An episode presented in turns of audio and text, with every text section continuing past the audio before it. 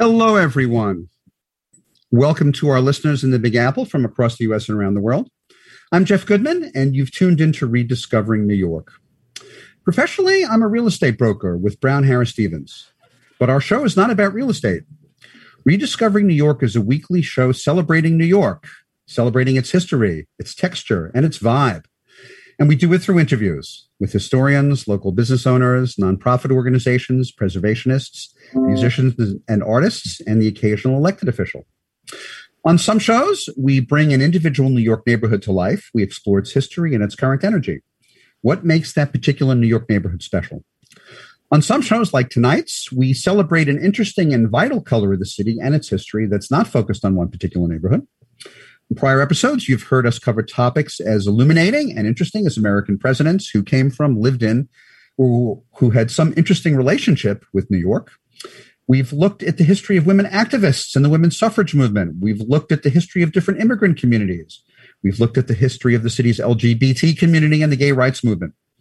We've explored bicycles and their history. We've looked at punk and opera and our library systems. We visited the subway. We've talked about public art. We've also talked about our greatest train stations, one of which is here, one of which is no longer here, and even some of our bridges. After the broadcast, you can hear each of these shows on podcast. We're on Apple, Spotify, Amazon Podcasts, Stitcher, Google Podcasts, and other services. Tonight, we're doing one of those special shows, and spring is in the air, and people are out and beginning to celebrate more with uh, restrictions uh, of the pandemic being uh, lifted and no longer is necessary. Uh, maybe we'll even be able to say post-pandemic in the not-too-distant future. So tonight, we're going to be focusing on entertainment, and specifically nightclubs, one of my favorite topics. Um, our only guest tonight, because it's such a long topic, we're going to devote the whole show to it, is no stranger to rediscovering New York. He's my friend David Griffin. David is a lifelong architectural enthusiast, and he provides great sales-enhancing services for the national real estate community. David's the founder and C E O of an amazing company called Landmark Branding. His clients include architects and design firms, in addition to developers, brokers, and marketing companies. Yes, he has other real estate brokers who are his clients, as well as me. David has a series called Room at the Top.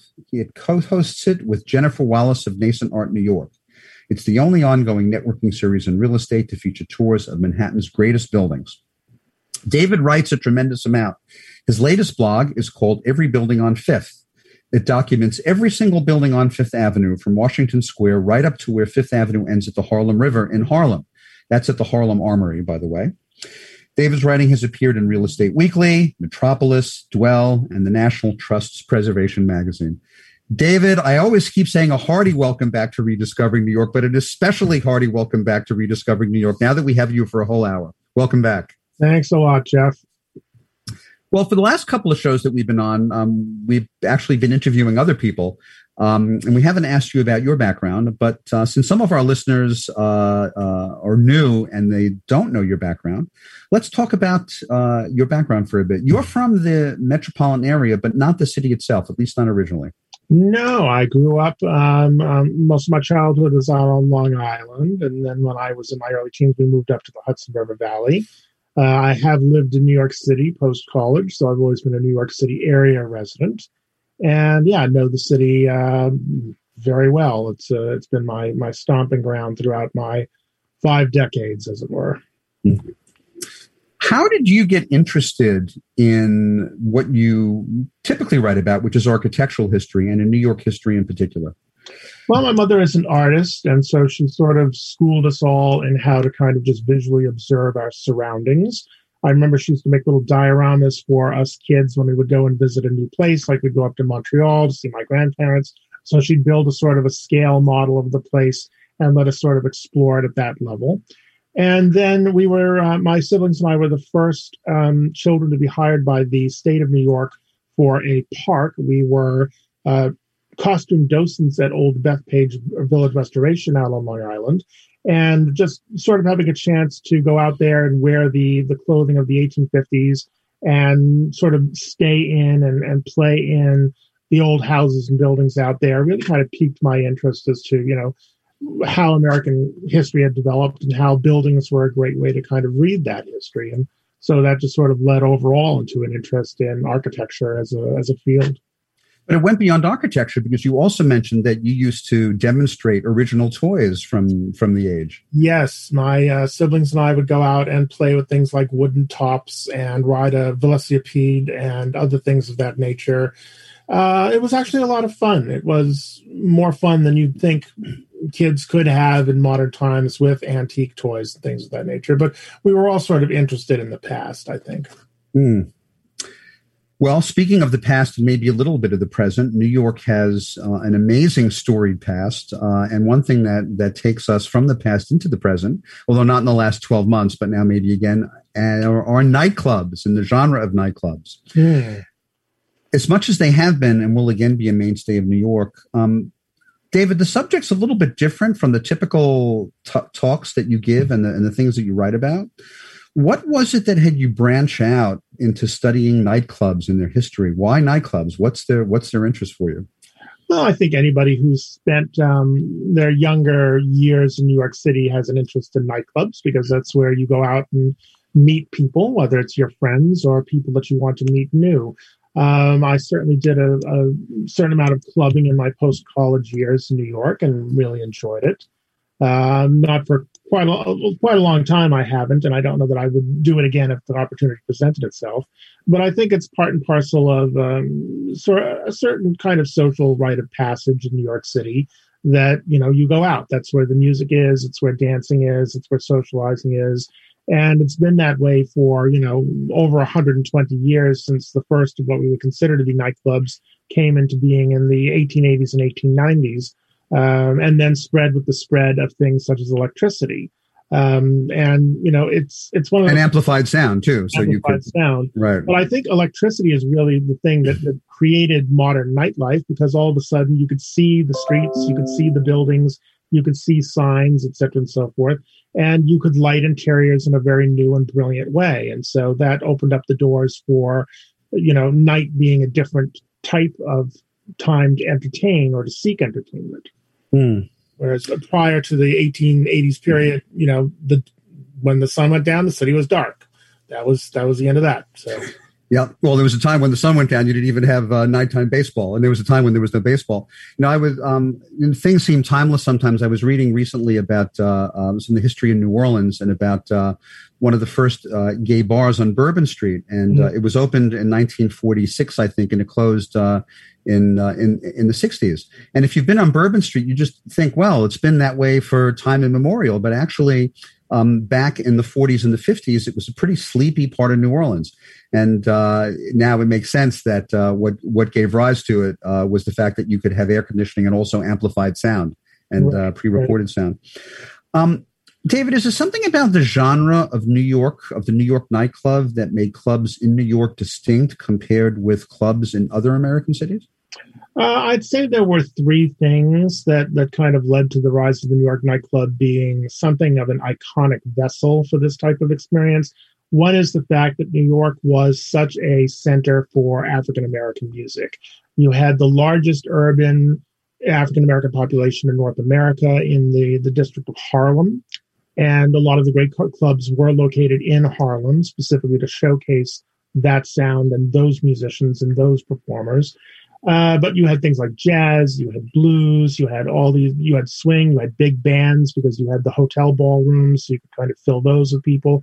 Uh, there were just a, an enormous amount of venues that were seeking different types of music. And I think New York became a sort of a center, along with Chicago to a certain extent, to a certain extent, other cities up and down the Mississippi, but none of them had quite the audience factor that New York City did. So it really became a place for these performers to play. There is some thought that the phrase "the Big Apple" was in fact popularized uh, by jazz musicians who would say, "Well, I'm going to go play the Big Apple," meaning that they finally got a booking in New York and they could play their music in front of what was sure to be a large and rather diverse audience. Uh, the other thing is that diversity. New York City has always been a multicultural center right from the beginning. Um, even from the Dutch colonial period, it was surprising how many different languages and how many different races were living in the city during the time of Dutch colonial uh, period. And so you have Europeans coming in, you have Latin Americans coming in, you have all these other people who are visiting the city or immigrating to the city. Uh, and you have them, you know, uh, from people who really are the immigrants who arrive with, you know, whatever they have in their pockets, to people who are touring through, who are, you know, the ultra rich, the aristocracy, et cetera, and so forth. So you have a very diverse audience for this, and people expect something new. And then the third thing was simply the fact that New York was so visible as a kind of an icon of new types of architecture and technology. Um, I mean, think about Times Square. That's really a kind of a unique place in the United States. There are other places around the world that are somewhat like it, like Piccadilly in London or the Ginza district in Tokyo, although that's more known as a very famous shopping zone. Uh, Times Square was really just this confluence of media, technology, spectacle, light, and nightlife. You had nightclubs that were perched on top of those buildings. You had the theaters directly adjacent. You had bars, you had restaurants, you had, you know, the entire spirit of the Tenderloin, as it was understood from south of forty-second street all the way down to twenty-third. That was the original zone. And, um, you know, the steakhouses that were there, uh, you know, et cetera and so forth. And it went through various periods of time. Obviously, in the seventies, it was very seedy. Um, nowadays, it's very sort of corporate and very sleek and very addicted to special effects. But it is this kind of zone of the spectacular. And I think because of that, nightclubs keyed into that. They borrowed from its technology. Uh, there's not a single one of these clubs we're about to discuss that didn't have a neon sign outside, for example. Mm. None of them. They all had neon signs. That was what a nightclub meant in New York. And I think a certain type of up to the minute, very, very, you know, ultra chic, uh, sort of modern uh, interior was something that was associated with New York in a way that a place like London just, you know, they weren't, they weren't selling that. That wasn't, that wasn't what people went to London to experience. Mm. So, yeah, I think that that became kind of a hallmark of nightclubs around the world, actually. Well, you mentioned the diversity of New York and um, the African-American community and population that was here in the city from the time of the Great Migration. Let's start by speaking about one of the most famous clubs in New York history, and, and actually which started, which opened almost one hundred years ago, if you could believe it, and that's the Cotton Club, which most people have heard of, or most people should have heard of the Cotton Club uh, if they if they hadn't heard of the Cotton Club. What are the origins of the Cotton Club? Well, the Cotton Club is not the oldest nightclub in New York City by a long shot. We'd have to go back to the nineteenth century to really investigate, you know, the beginnings of the nightclub as a phenomenon. But the Cotton Club was certainly one of the first that was really known around the world. Uh, it was founded in nineteen twenty-three. It ran from nineteen twenty-three to nineteen forty. It did have two locations. The most famous location was on one hundred forty-second street and Lenox Avenue up in Harlem. Uh, the second location was briefly at Midtown in the theater district for about two or three years. Uh, the club operated during the United States era of Prohibition and also, unfortunately, the Jim Crow era of racial segregation. So although this was a great place to go and hear the Black performers of the day, uh, a huge variety of them, it was initially a place where those people could not bring their friends and guests.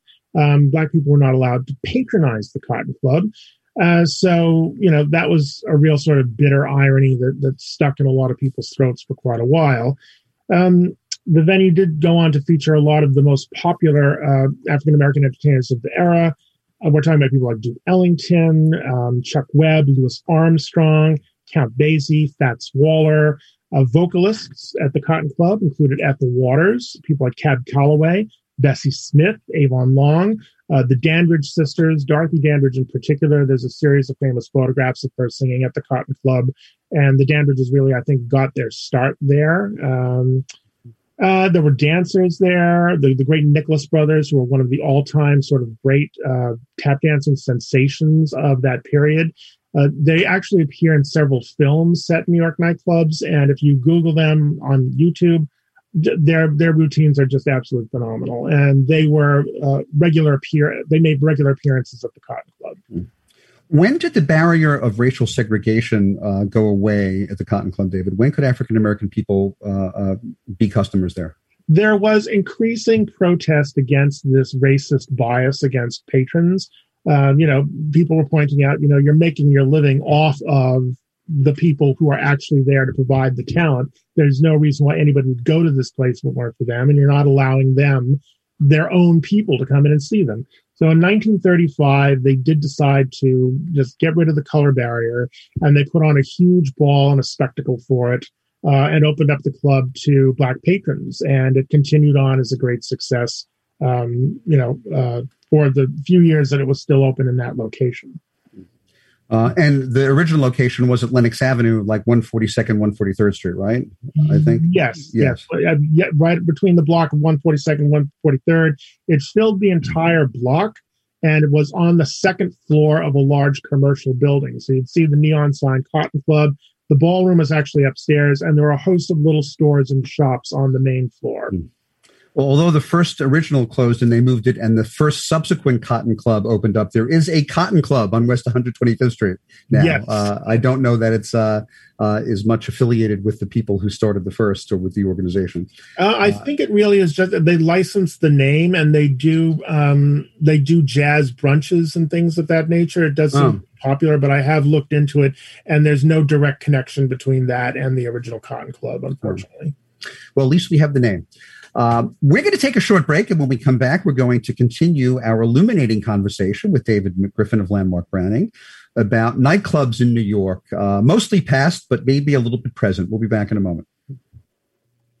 You're listening to Talk Radio N Y C at w w w dot talk radio dot n y c. Now broadcasting twenty-four hours a day.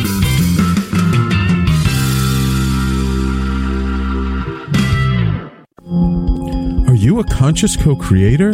Are you on a quest to raise your vibration and your consciousness? I'm Sam Leibowitz, your conscious consultant, and on my show, The Conscious Consultant Hour, Awakening Humanity, we will touch upon all these topics and more. Listen live at our new time on Thursdays at twelve noon Eastern Time. That's The Conscious Consultant Hour, Awakening Humanity, Thursdays, twelve noon on talk radio dot n y c.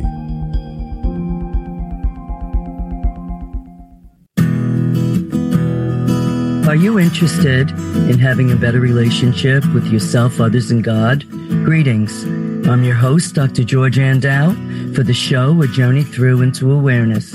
On my show, we journey into the awareness that the mind of God is the true seat of our personal consciousness. We join together each Monday at seven p.m., so tune in on Talk Radio N Y C. Did you know that nearly one in five adults in the U S battles mental illness? Hi, my name is Albert Daba. I'm the host of the show Extra Innings. Extra Innings, I discuss the topics of wellness, mental health, and the experience of surviving multiple suicides within my family. Listen live every Monday at six p.m. Eastern to Extra Innings for discussions with sports figures, artists, mental health professionals, and many others. That's Monday at six p.m. Eastern on talk radio dot n y c. Hi, I'm Graham Dobbin. Join me every Thursday evening for the Mind Behind Leadership here on talk radio dot n y c. We speak to people from business, sport, military and politics, all around what makes a great leader. The personal experiences of what's worked and, maybe more importantly, what hasn't worked. So, that's seven o'clock. Every Thursday evening, the Mind Behind Leadership here on talk radio dot n y c. Listen to real stories of real leaders. You're listening to Talk Radio N Y C. Uplift, educate, empower.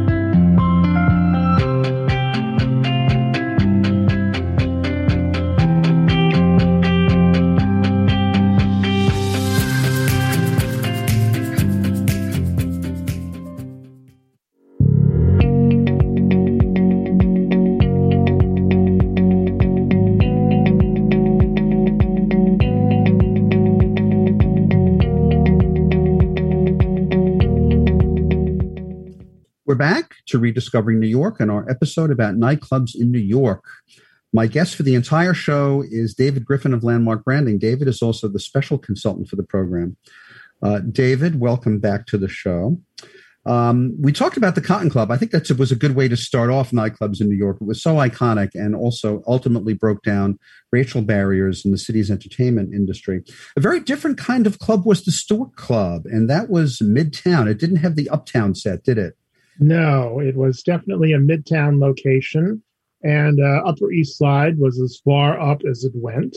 Uh, this uh, was a club that existed from nineteen twenty-nine to nineteen sixty-five. And it was, uh, for a time, one of the most prestigious clubs in New York City, uh, and in fact, the world. Uh, it was a sort of an international symbol of what was called cafe society, which was a sort of mixture of the um, the upper crust with artistic and cultural types.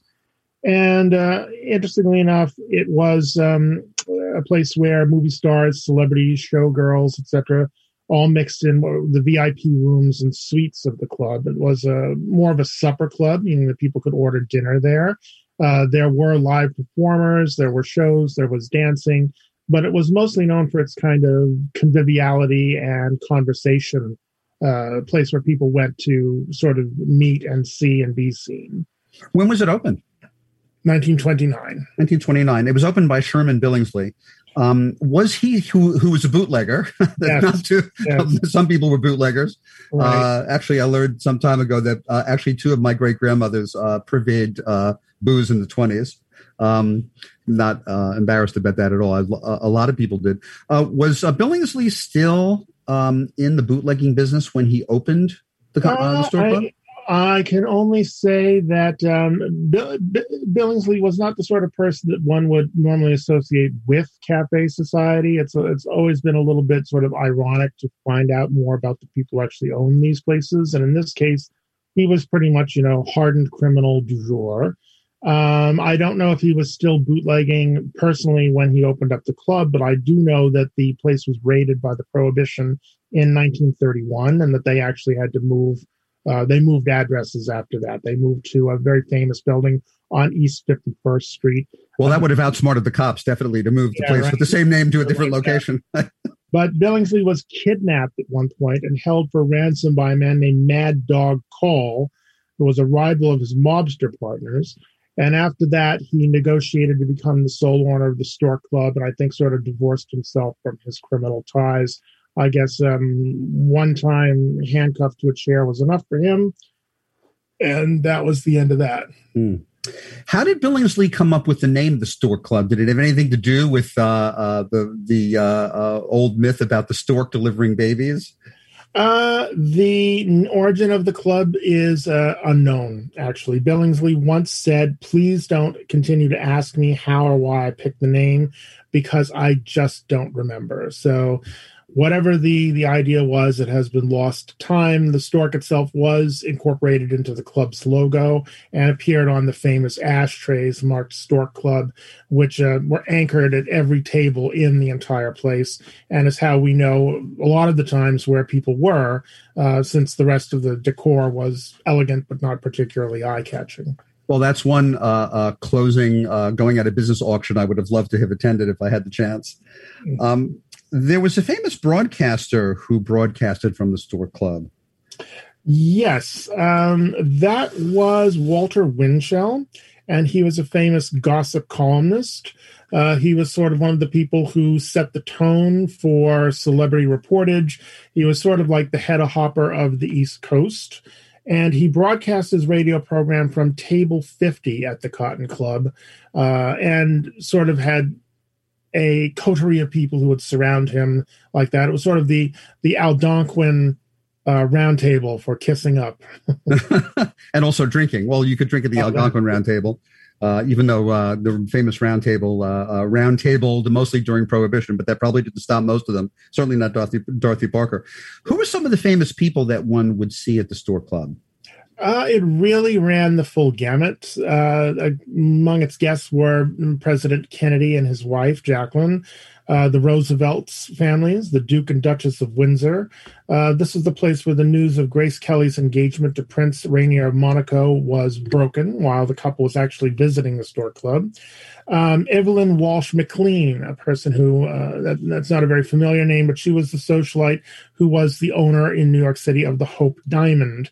And she once actually lost the diamond under a table while she was visiting the club. So that must have been a really frantic search. Uh, Ernest Hemingway was able to cash a one hundred thousand dollars check at the club, which he had just received for the film rights to uh, For Whom the Bell Tolls. He cashed it at the Stork Club to settle his mile-long drinking bill, which he had put off and put off and put off and put off for countless months. Um, so, yeah, it was a, a very uh, broad range of celebrity guests. And there's some interesting organized labor history that happened at the Stork Club. Yeah, the Stork Club was pretty much done in by the fact that the owner uh, was unwilling to allow the workers to organize. Uh, in the nineteen forties, the members of the Stork Club, the workers, desired to be represented by a union. Um, by nineteen fifty-seven, the employees of all similar New York venues were union members. Billingsley was adamant that he would not allow this to happen. That led to union supporters picketing in front of the club for many years. This became an embarrassment. Um, all of a sudden, people who were more sort of left-leaning didn't want to see be seen as supporting a place like this. And the people who didn't care still didn't want to have to go through a mass of picketers going in and out. And the club really lost its popularity because Billingsley was so pig-headed about the unions. Mm. So the picketing actually and led to its demise, to led to a closing. To a certain degree, mm. it did. Um, many of the guests simply stopped visiting. And, mm. you know, Billingsley had agreed to let them unionize. I don't see that it would have hurt him in any way. And possibly the Stork Club might still be with us. Uh, the building itself on fifty-third Street was torn down after the Stork Club closed. And it is now the site of a place that I think a lot of us do enjoy, and possibly enjoy more than we would the Stork Club, uh, Paley Park, which is one of the great pocket parks in the world, and really sort of initiated a a sort of a wave of small-scale urban relief spaces, both in this country and globally. But can, but can you get martinis there? no. No, okay. I don't, I don't suggest trying to drink one outside either. It's well, just you can maybe bring your own. Um especially if this were New Orleans. Uh, by the way, there's a really interesting film that's not well known. It's called The Wrong Man. It's with Henry Fonda, and it partly takes place at the Stork Club. He's wrongly accused of a crime. It's a little film noirish. It's very realistic uh, in terms of, of things that he and his family go through. And uh, he is a band player at the Stork Club. That's his job. I think Barbara Hutton is in that film, isn't she? Uh I don't know. I don't remember. That's the singer. Yeah, I think she is. There's a, mm. a great film poster for that film that, that features her, I think. Oh. Um, let's move to another Midtown club, one that was immortalized in a hit song from the nineteen seventies. And if you're old enough, you will, would have heard it on the radio. Uh, the Copacabana. It opened later than the Cotton Club and the Stork Club, didn't it? Yes, nineteen forty-four. Uh, well, actually, mm. let's see. nineteen forty, sorry. ten East sixtieth Street, a very glamorous location for people who are familiar with that area of the city. Um, and Monteproser and Frank Costello, who was a mob boss, got together and they partnered to open up the Copacabana. Um, and they opened up a place that was uh, really seen as very chic, very racy, a little bit less staid, less literary than the Stork Club, perhaps a little bit less aristocratic, but more fun. The Copacabana was based, of course, on Brazilian decor. They had a Latin American-themed orchestra. Uh, the menu, however, featured Chinese food. I think Brazilian food was just simply a little bit too outre for the tastes of New Yorkers and their guests back in the day. Uh, the club was also very well known for its famous chorus line. Um, it was a segregated club, as the Cotton Club was. They had a very strict policy about that. And then Harry Belafonte, Um, who was a member then of the U S Navy, was denied entry with a date. Uh, there was a huge outcry about that, and Podell was persuaded to change his policy. Belafonte actually returned to the Copacabana in the nineteen fifties and became a headliner at the club, playing there for um, quite a while. Sammy Davis Junior was another featured player. He shattered attendance records with his run in May of nineteen sixty-four. Sam Cooke, the Supremes. Um, their recordings there actually resulted in Motown Records booking them, the Temptations, Martha and the Vandells, Marvin Gaye, all to perform at the Copa uh, wow. during that period. So it was a, an intense period in the post-war period for African-American music and for the Motown sound, as well as what was left of, of the, the ballroom circuit. There was a notorious event that took place there in the late nineteen fifties involving some pretty famous New York Yankees. Yes, uh, this was another un- unfortunate racial episode. Uh, the evening of May sixteenth in nineteen fifty-seven, Mickey Mantle, Whitey Ford, Hank Barrow, Yogi Berra, Johnny Nux, and Billy Martin along with all of their wives, arrived at the nightclub to celebrate Martin's birthday. Sammy Davis Junior was there headlining as the performer. Now, during the performance, uh, a group of drunks at a table just next to the ball players started to interfere with Sammy's act and started hurling racial slurs at him. This really got the Yankees mad, especially Martin. His teammate was Elston Howard. And Elston Howard is a very notable figure in baseball history. He was the first black player to join the Yankees. Um, all of a sudden, there was this huge brawl that happened. Um, one of the racist guys got his jaw broken. um, there were lawsuits about it, et cetera, and so forth. But you know, most of them were thrown out of court. Um, it, however, Martin himself was later traded from the Yankees to the Kansas City Athletics, uh, with this incident of his behavior in public being cited as a main cause. Uh, during the nineteen seventies, the Copa changed. How so? What what changed about it? Well, if you're familiar with the song by Barry Manilow, it had become a disco by that point. Mm-hmm. So a uh, very different scene, of course, and I think that the Copa was uh, just unable really to kind of hold on to its allure and glamour of the immediate mm-hmm. post-war period. Uh, the Barry Manilow song Copacabana became a hit during the seventies, just as the club itself, I think, was sort of winding down in the public sphere. Uh, there was a move to a space on West fifty-seventh Street that I remember visiting. Um, I remember that, too. I actually went with some college friends in the early eighties as before it closed. It it it it had very little to do with the aesthetics and the, the kind of feel of the original Copacabana. All right. Well, we're going to take a short break. And when we come back, we're going to continue our fascinating conversation with David Griffin about nightclubs in New York, mostly past, but maybe present. We'll be back in a moment.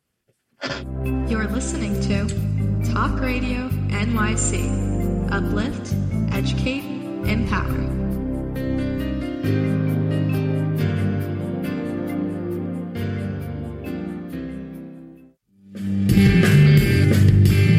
Hey everybody, it's Tommy D, the Nonprofit Sector Connector, coming at you from my attic. Each week here on talk radio dot N Y C, I host the program Philanthropy in Focus. Nonprofits impact us each and every day, and it's my focus to help them amplify their message and tell their story. Listen each week at ten a.m. Eastern Standard Time until eleven a.m. Eastern Standard Time, right here on talk radio dot N Y C. Are you a business owner? Do you want to be a business owner? Do you work with business owners? Hi, I'm Stephen Fry, your small and medium-sized business or S M B guy, and I'm the host of the new show, Always Friday. While I love to have fun on my show, we take those Friday feelings of freedom and clarity to discuss popular topics on the minds of S M Bs today. Please join me and my various special guests on Friday at eleven a.m. on talk radio dot N Y C.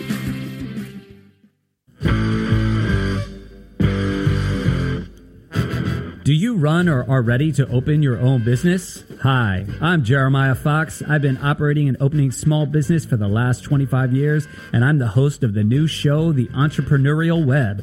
Tune in every Friday at noon Eastern Time for insights and stories on the nuances of running small business right here on Fridays at noon, talk radio dot N Y C.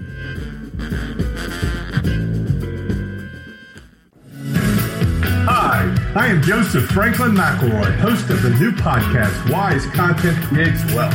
It airs on talk radio dot N Y C every Friday afternoon from one p.m. to two. They say content is king. Well, wise content rules the world. Every episode features tools and tips for content marketing and business people telling the wise content stories of that success. Tune in every Friday from one p.m. to two on talk radio dot N Y C. You're listening to Talk Radio N Y C at w w w dot talk radio dot N Y C. Now broadcasting twenty-four hours a day.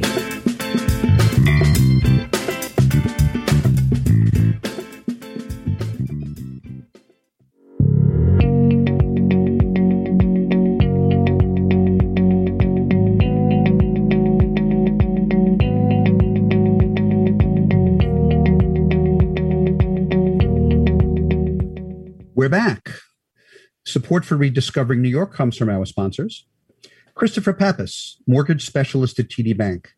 To find out how Chris can help you with all your residential home mortgage needs and tailor a mortgage that's right for you, please call Chris at two oh three, five one two, three nine one eight. Support also comes from the law offices of Thomas Siaka, focusing on wills, estate planning, probate, and inheritance litigation. Tom and his staff can be reached at two one two, four nine five, zero three one seven. You can like the show on Facebook and also follow me on Instagram and Twitter. My handles in all three are Jeff Goodman N Y C. If you have comments or questions, if you'd like to get on a mailing list, please email me, Jeff at rediscovering new york dot n y c. One other note before we get to the second half of our show, um, even though Rediscovering New York is not a show about real estate, when I'm not in the famed nightclubs of New York, I am indeed a real estate agent in our amazing city, where I help my clients buy, sell, lease, and rent property. If you or someone you care about is considering a move into, out of, or within New York, I would love to help you with all those real estate needs.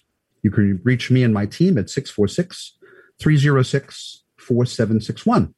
Well, our guest today is David Griffin of Landmark Branding. David is not only an architectural specialist and aficionado, he's also the special consultant for the program, and it's always great to have David with us. Um, David, why don't you tell our listeners uh, a bit about what you do at Landmark Branding? Well, Jeff, I uh, create marketing support for the owners, developers, and realtors of historic and architecturally distinguished buildings. Um, I do everything from creating listings to website copy, uh, creating V I P tours and events around new buildings and new builds, and uh, write about architectural and uh, engineering, renovation, restoration trends for um, magazines and newspapers such as Real Estate Weekly, uh, Brown, Stoner, Metropolis, and Dwell. Uh, you've already mentioned my blog, Every Building on Fifth. It is a capsule history of every single building on Fifth Avenue, from the Washington Square Arch up to the amazing um, Art Deco Harlem Armory, which is uh, one of the great sort of unknown Art Deco masterpieces in New York City. Uh, and I am currently working on a book proposal on the penthouse as an American architectural type, uh, along with several other articles and projects in the uh, in the wings. I'm currently working on a series of talks for the New York Adventure Club on global architecture, and they're a wonderful organization. If you'd like to check them out, they have all sorts of people who are there speaking on architectural and historical topics. Uh, and uh, you may have mentioned the uh, group of tours that I co-host with Jennifer Wallace of Nascent Art New York, uh, Room at the Top, which we're hoping to get going post-pandemic, visits to historic skyscrapers throughout New York City, Um, and talks about how art and architecture are economic engineers for the city. And how can people get in touch with you, David?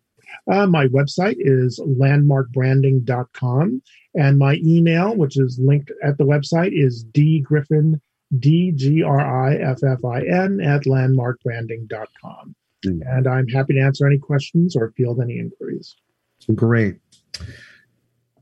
One nightclub that many people have never heard of is the Peppermint Lounge. Uh, do you want to talk about the Peppermint Lounge and a famous dance that got invented there that I think almost everyone will have heard of? More than anything, Jeff. uh, the Peppermint Lounge is interesting historically because it was one of the very first places that we would now consider a discotheque. In other words, it had the sound equipment for people to play records that would be the things that people dance to as opposed to live performers, which isn't to say the Peppermint Lounge did not have live performers. They did. They had several very notable ones, but they were a record-playing place primarily, and they were associated with a new form of dance called the twist, which makes the name of the nightclub make sense because it's the Peppermint Twist, of course. So uh, the Peppermint Lounge was decorated in a very sort of declassé way. If you just stuck your head and you think, oh, it's an ice cream parlor that's fallen upon very hard times. It, it didn't quite have the chic of the other clubs we're talking about. It wasn't about that type of experience. It was geared towards a much younger crowd. It was geared towards what we now would call the teeny boppers. And uh, it only had a very small capacity, only one hundred seventy-eight people, which for a nightclub is minuscule. Uh, it was also one of the clubs that was geared more or less openly during this time time period towards a gay clientele, although I think people who became aware of it through its association with the twist were unaware of that as well. Um, the twist craze hits around nineteen sixty, nineteen sixty-one, and all of a sudden celebrities are swarming into this place.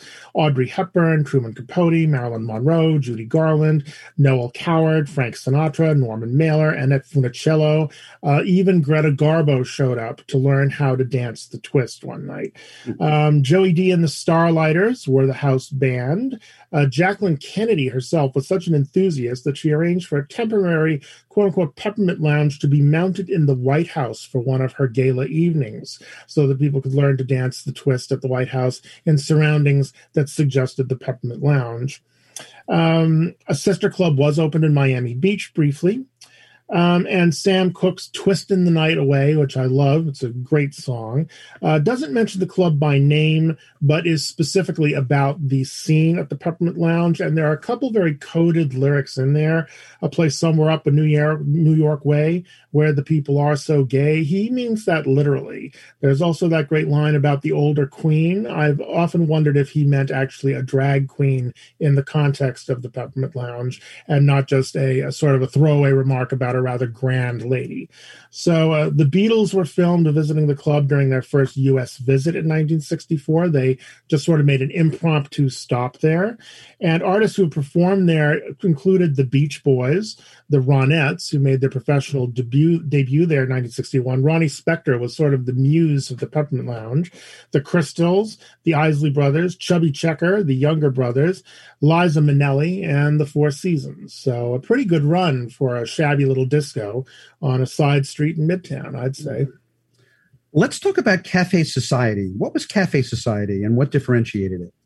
Well, Cafe Society, as we've mentioned, was a term that meant where the um, aristocracy and the sort of Hollywood glitterati met together. And uh, that was something that prior, in prior decades had been seen as something, you know, sort of of the demi-monde. It wasn't entirely respectable. If you were nobility, you didn't hang out with a bunch of actors and actresses because, you know, who knew where they had been, et cetera, and so forth. Uh, Cafe Society was created by a man named H R Josephson, and it was created specifically to showcase African-American talent, much like the Cotton Club. Unlike the Cotton Club, this was a fully integrated club right from the start. And they opened up and were very proud of the fact that they would give the exact same service to both white and black guests. It didn't matter what the color of your skin was or where you came from. As long as you dressed well and you were there to listen to the music, they had no problem with you, and they made sure that you felt comfortable there. Um, Josephson actually trademarked the name Cafe Society, and he did so as a sort of little finger in the eye to all those sort of um, toffs and upper crusties who were at the Stork Club, which is the place he absolutely hated. He advertised the club as the wrong place for the right people, and opened up a second branch on fifty-eighth Street between Lexington and Park Avenue in nineteen forty. So uh, there was no color bar there. However, the club featured many of the greatest black musicians of the day. Um, and what was really kind of unique about Cafe Society is that its content was often political in nature. Billie Holiday first sang Strange Fruit there. That was the first time that she sang that song in public. She did so at Josephson's insistence, and she closed the set with the song, leaving the stage without taking any encores, so that the audience would be left to kind of decipher the lyrics and think about the meaning of this song, which is, of course, about violence against black people in the American South and elsewhere. Um, relying on the musical judgment of John Hammond, who was the club's unofficial music director, Josephson helped launch the careers of people like Ruth Brown, Lena Horne, dancer Pearl Primus, Hazel Scott, Albert Ammons, Big Joe Turner, Sarah Vaughan, and popularized gospel groups as well, such as the Dixie Hummingbirds and the Golden Gate Quartet, among white, black, and upper-class audiences. So many of these acts had been first presented at Hammond's Carnegie Hall concerts, which were called From Spirituals to Swing in nineteen thirty-eight, and again in nineteen thirty-nine, there was a series of those concerts. So the Carnegie Hall content came downtown and played again at Cafe Society. Mm. Before we take a break, let's talk briefly about a club with a fun name, El Morocco. Yes, a very fun name, and I guess a fun place. John Perona, an Italian immigrant, opened it as a speakeasy on East fifty-fourth Street, south side of fifty-fourth Street, in the middle of the block between Lexington and third Avenue, where the Citigroup uh, Tower now stands, the Citibank building. Ah. Um, that has replaced where El Morocco was. Uh, after Prohibition was repealed, this became one of the most popular establishments in New York. Uh, again, we had a, a mix of fashionable society, politicians, entertainers. Uh, part of what really made, made the club unique was the fact that they had a house photographer. And this was a new thing. This was the beginning of the age of the paparazzi. And, you know, people didn't photograph any better back then than they did now. So it was nice when you realized that the club had an actual professional photographer who would take your pictures and then disseminate them. So you had someone who kind of had a, a little bit more control over the situation. Um, the interior was very famous for having uh, zebra stripes on all of the banquettes, and a lot of the furniture was covered with zebra stripes, and they were blue and silver. So it was a very distinctive scheme that set off a lot of the fashions of the period. It turned up as black and white on the photographs. Mm. The thing was, if you popped a photograph in El Morocco, everyone knew it was El Morocco because you'd see those zebra mm. stripes. So it was a real way to brand the club as well as the people who are in it. And people liked that. They liked the feeling of being in a controlled environment where all of a sudden publicity was becoming part of the, the part of the key of going out was to build that. Mm. All right, we're going to take another break, and when we come back, we're going to continue our conversation about New York nightclubs with David Griffin. We'll be back in a moment. You're listening to Talk Radio N Y C.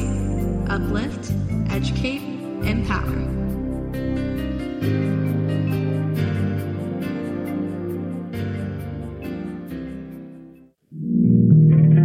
Are you a small business trying to navigate the COVID nineteen related employment laws? Hello, I'm Eric Sauber, employment law business law attorney and host of the new radio show, Employment Law Today.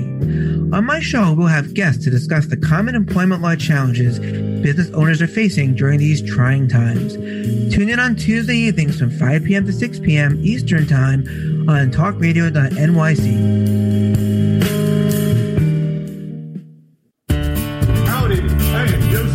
McElroy, host of the new podcast, Gateway to the Smokies. It airs on talk radio dot n y c every Tuesday night from six p.m. to seven. Every episode is dedicated to memorable experiences in the Great Smoky Mountains National Park and surrounding areas. This show features experts and locals who will expound upon the richness of culture, history, and adventure that awaits you in the Smokies. Tune in every Tuesday from six p.m. to seven on talk radio dot n y c.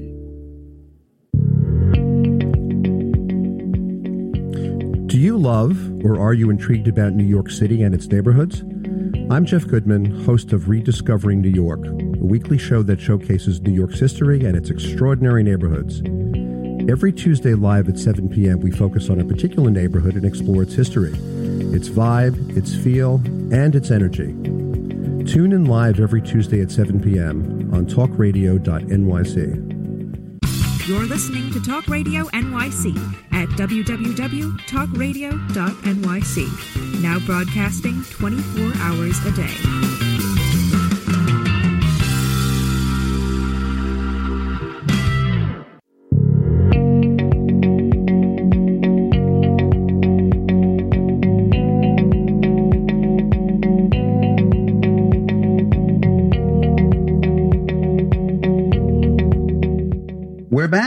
You're back to Rediscovering New York and our episode about nightclubs. David, I can't believe that almost an hour has gone by and there are still yeah. some great clubs that we have to talk about.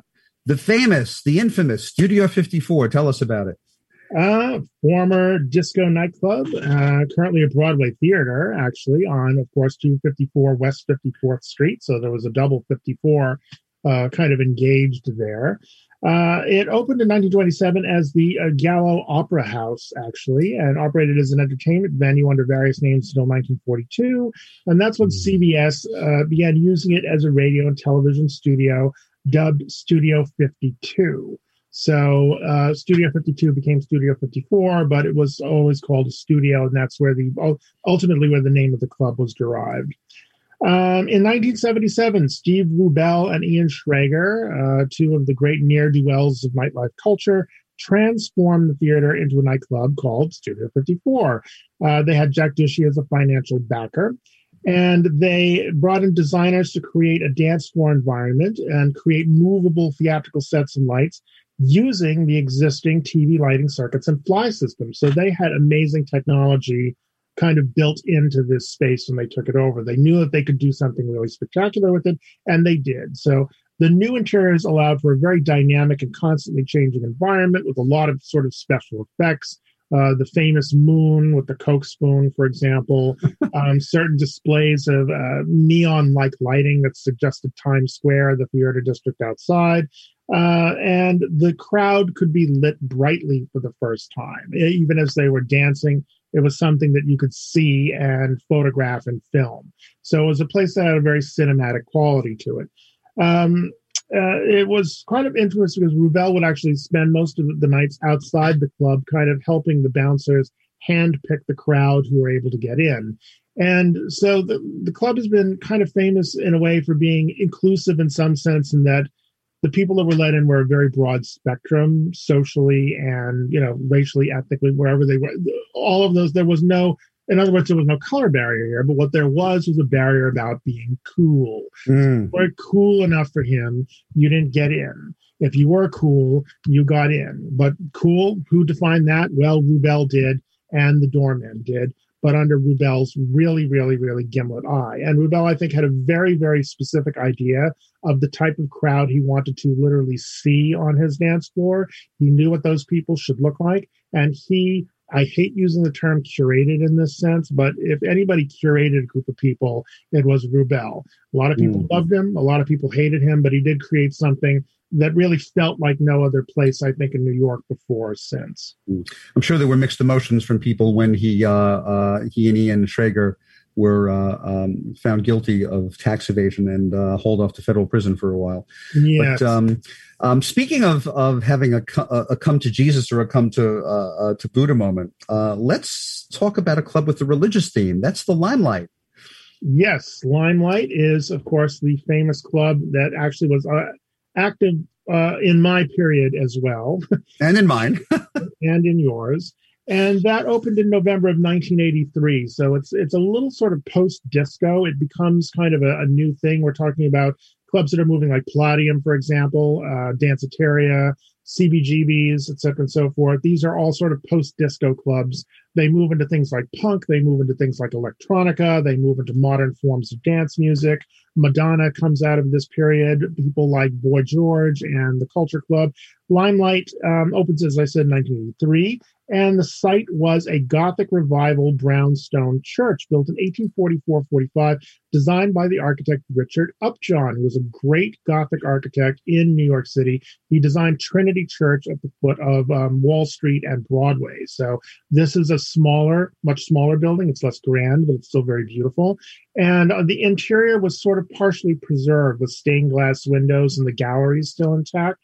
Um, it became one of the most infamous sort of rock clubs in New York City, and uh, really earned the media's attention in the nineties when club kid and party promoter Michael Allig was arrested and then later convicted for the killing and dismemberment of Angel Melendez, who was a fellow member of the Club Kids, people who dressed up in these kind of extravagant outfits to go out and party. Um, uh, there was a lot of, you know, mental and moral baggage that went along with this, mm. shall we say. And criminal baggage, apparently, criminal too. Baggage. Uh, the two thousand three uh, movie Party Monster, which stars Macaulay Culkin and Seth Green, is based on that event. I actually recommend that movie. It's it's better than you'd think anything with Macaulay Culkin in it could be, particularly with him playing Michael Allig, of all people. But Seth Green is absolutely amazing in that movie, and it does capture something of the, the signature aesthetic that kind of rolled along with Limelight. Mm. Well, and I have to say, actually, uh, they they sort of changed a little. I I held a party in the Limelight when I had a uh, an advertising business uh, uh, that published L G B T travel guides, and uh, uh, they said, "Hey, come have a party and invite people that you know." So we did, and we had our own little roped off area in the back. Oh, it was, was uh, quite exciting. It was fun. It was fun. It was fun. Um, David, in the couple minutes we have left, let's go a little bit further downtown and talk to a space that really was extraordinary inside, and that was the Palladium. Yes, the Palladium was one of probably the most artistic uh, nightclubs in New York City. It was originally called the Academy of Music and had been built as a movie theater and concert hall. Um, this was located on the south side of East fourteenth Street, right off of Union Square. And it was designed by Thomas W. Lamb, the original building, in nineteen twenty-seven.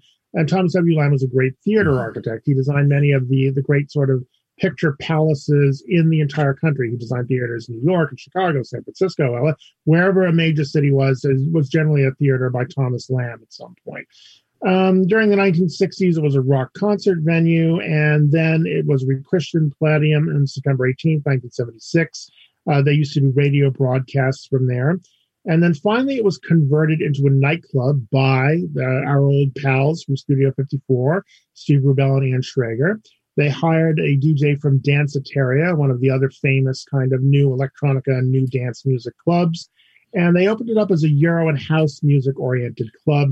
The architect in charge of the renovation was Arata Isasaki. And Isasaki um, created the uh, famous Museum of Contemporary Art in Los Angeles. He's a very distinguished architect. And there was a huge mural um, by the artist um, Keith Haring, actually a favorite of mine. Yes. Lost to us, unfortunately, through AIDS in the early nineteen nineties. Uh, but one of his large monumental pieces decorated uh, the great dance room there. And the, the place has been pulled down. It's been entirely demolished, and there's now student housing there for New York University. Mm. Well, David, this has been fascinating. There are a couple of other clubs we could have talked about, but we didn't have right. the time. I mean, there's so much you can talk about about New York history, especially nightclubs.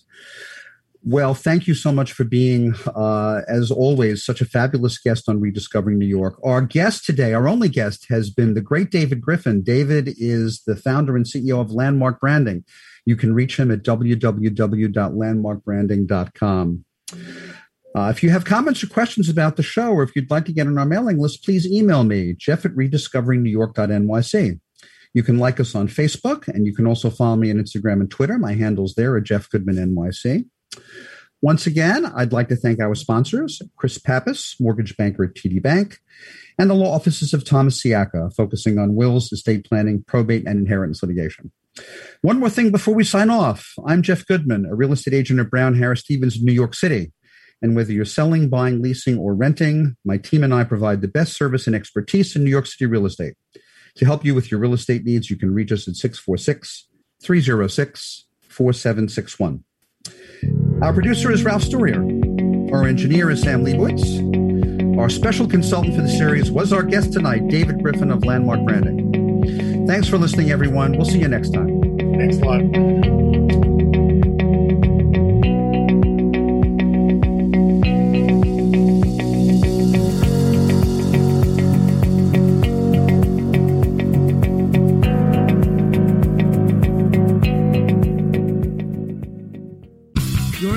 Talk Radio N Y C at w w w dot talk radio dot n y c. Now broadcasting twenty-four hours a day.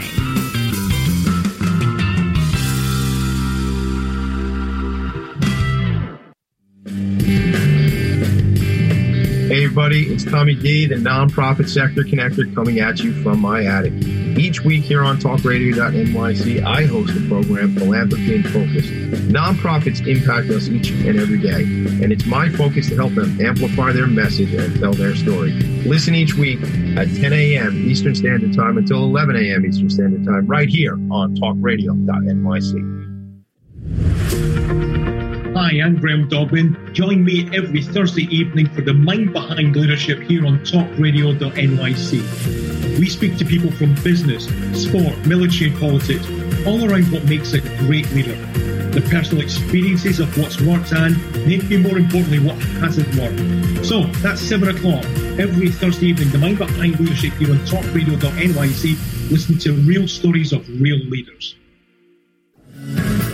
Hi, I am Joseph Franklin McElroy, host of the new podcast, Wise Content Creates Wealth.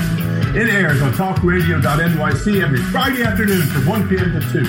They say content is king. Well, wise content rules the world. Every episode features tools and tips for content marketing and business people telling the wise content stories of that success. Tune in every Friday from one p.m. to two on talk radio dot n y c. Hey, all you listeners, looking to boost your business? Why not advertise on Talk Radio N Y C with very reasonable rates? Interested? Simply send us a message on our website, talk radio dot n y c.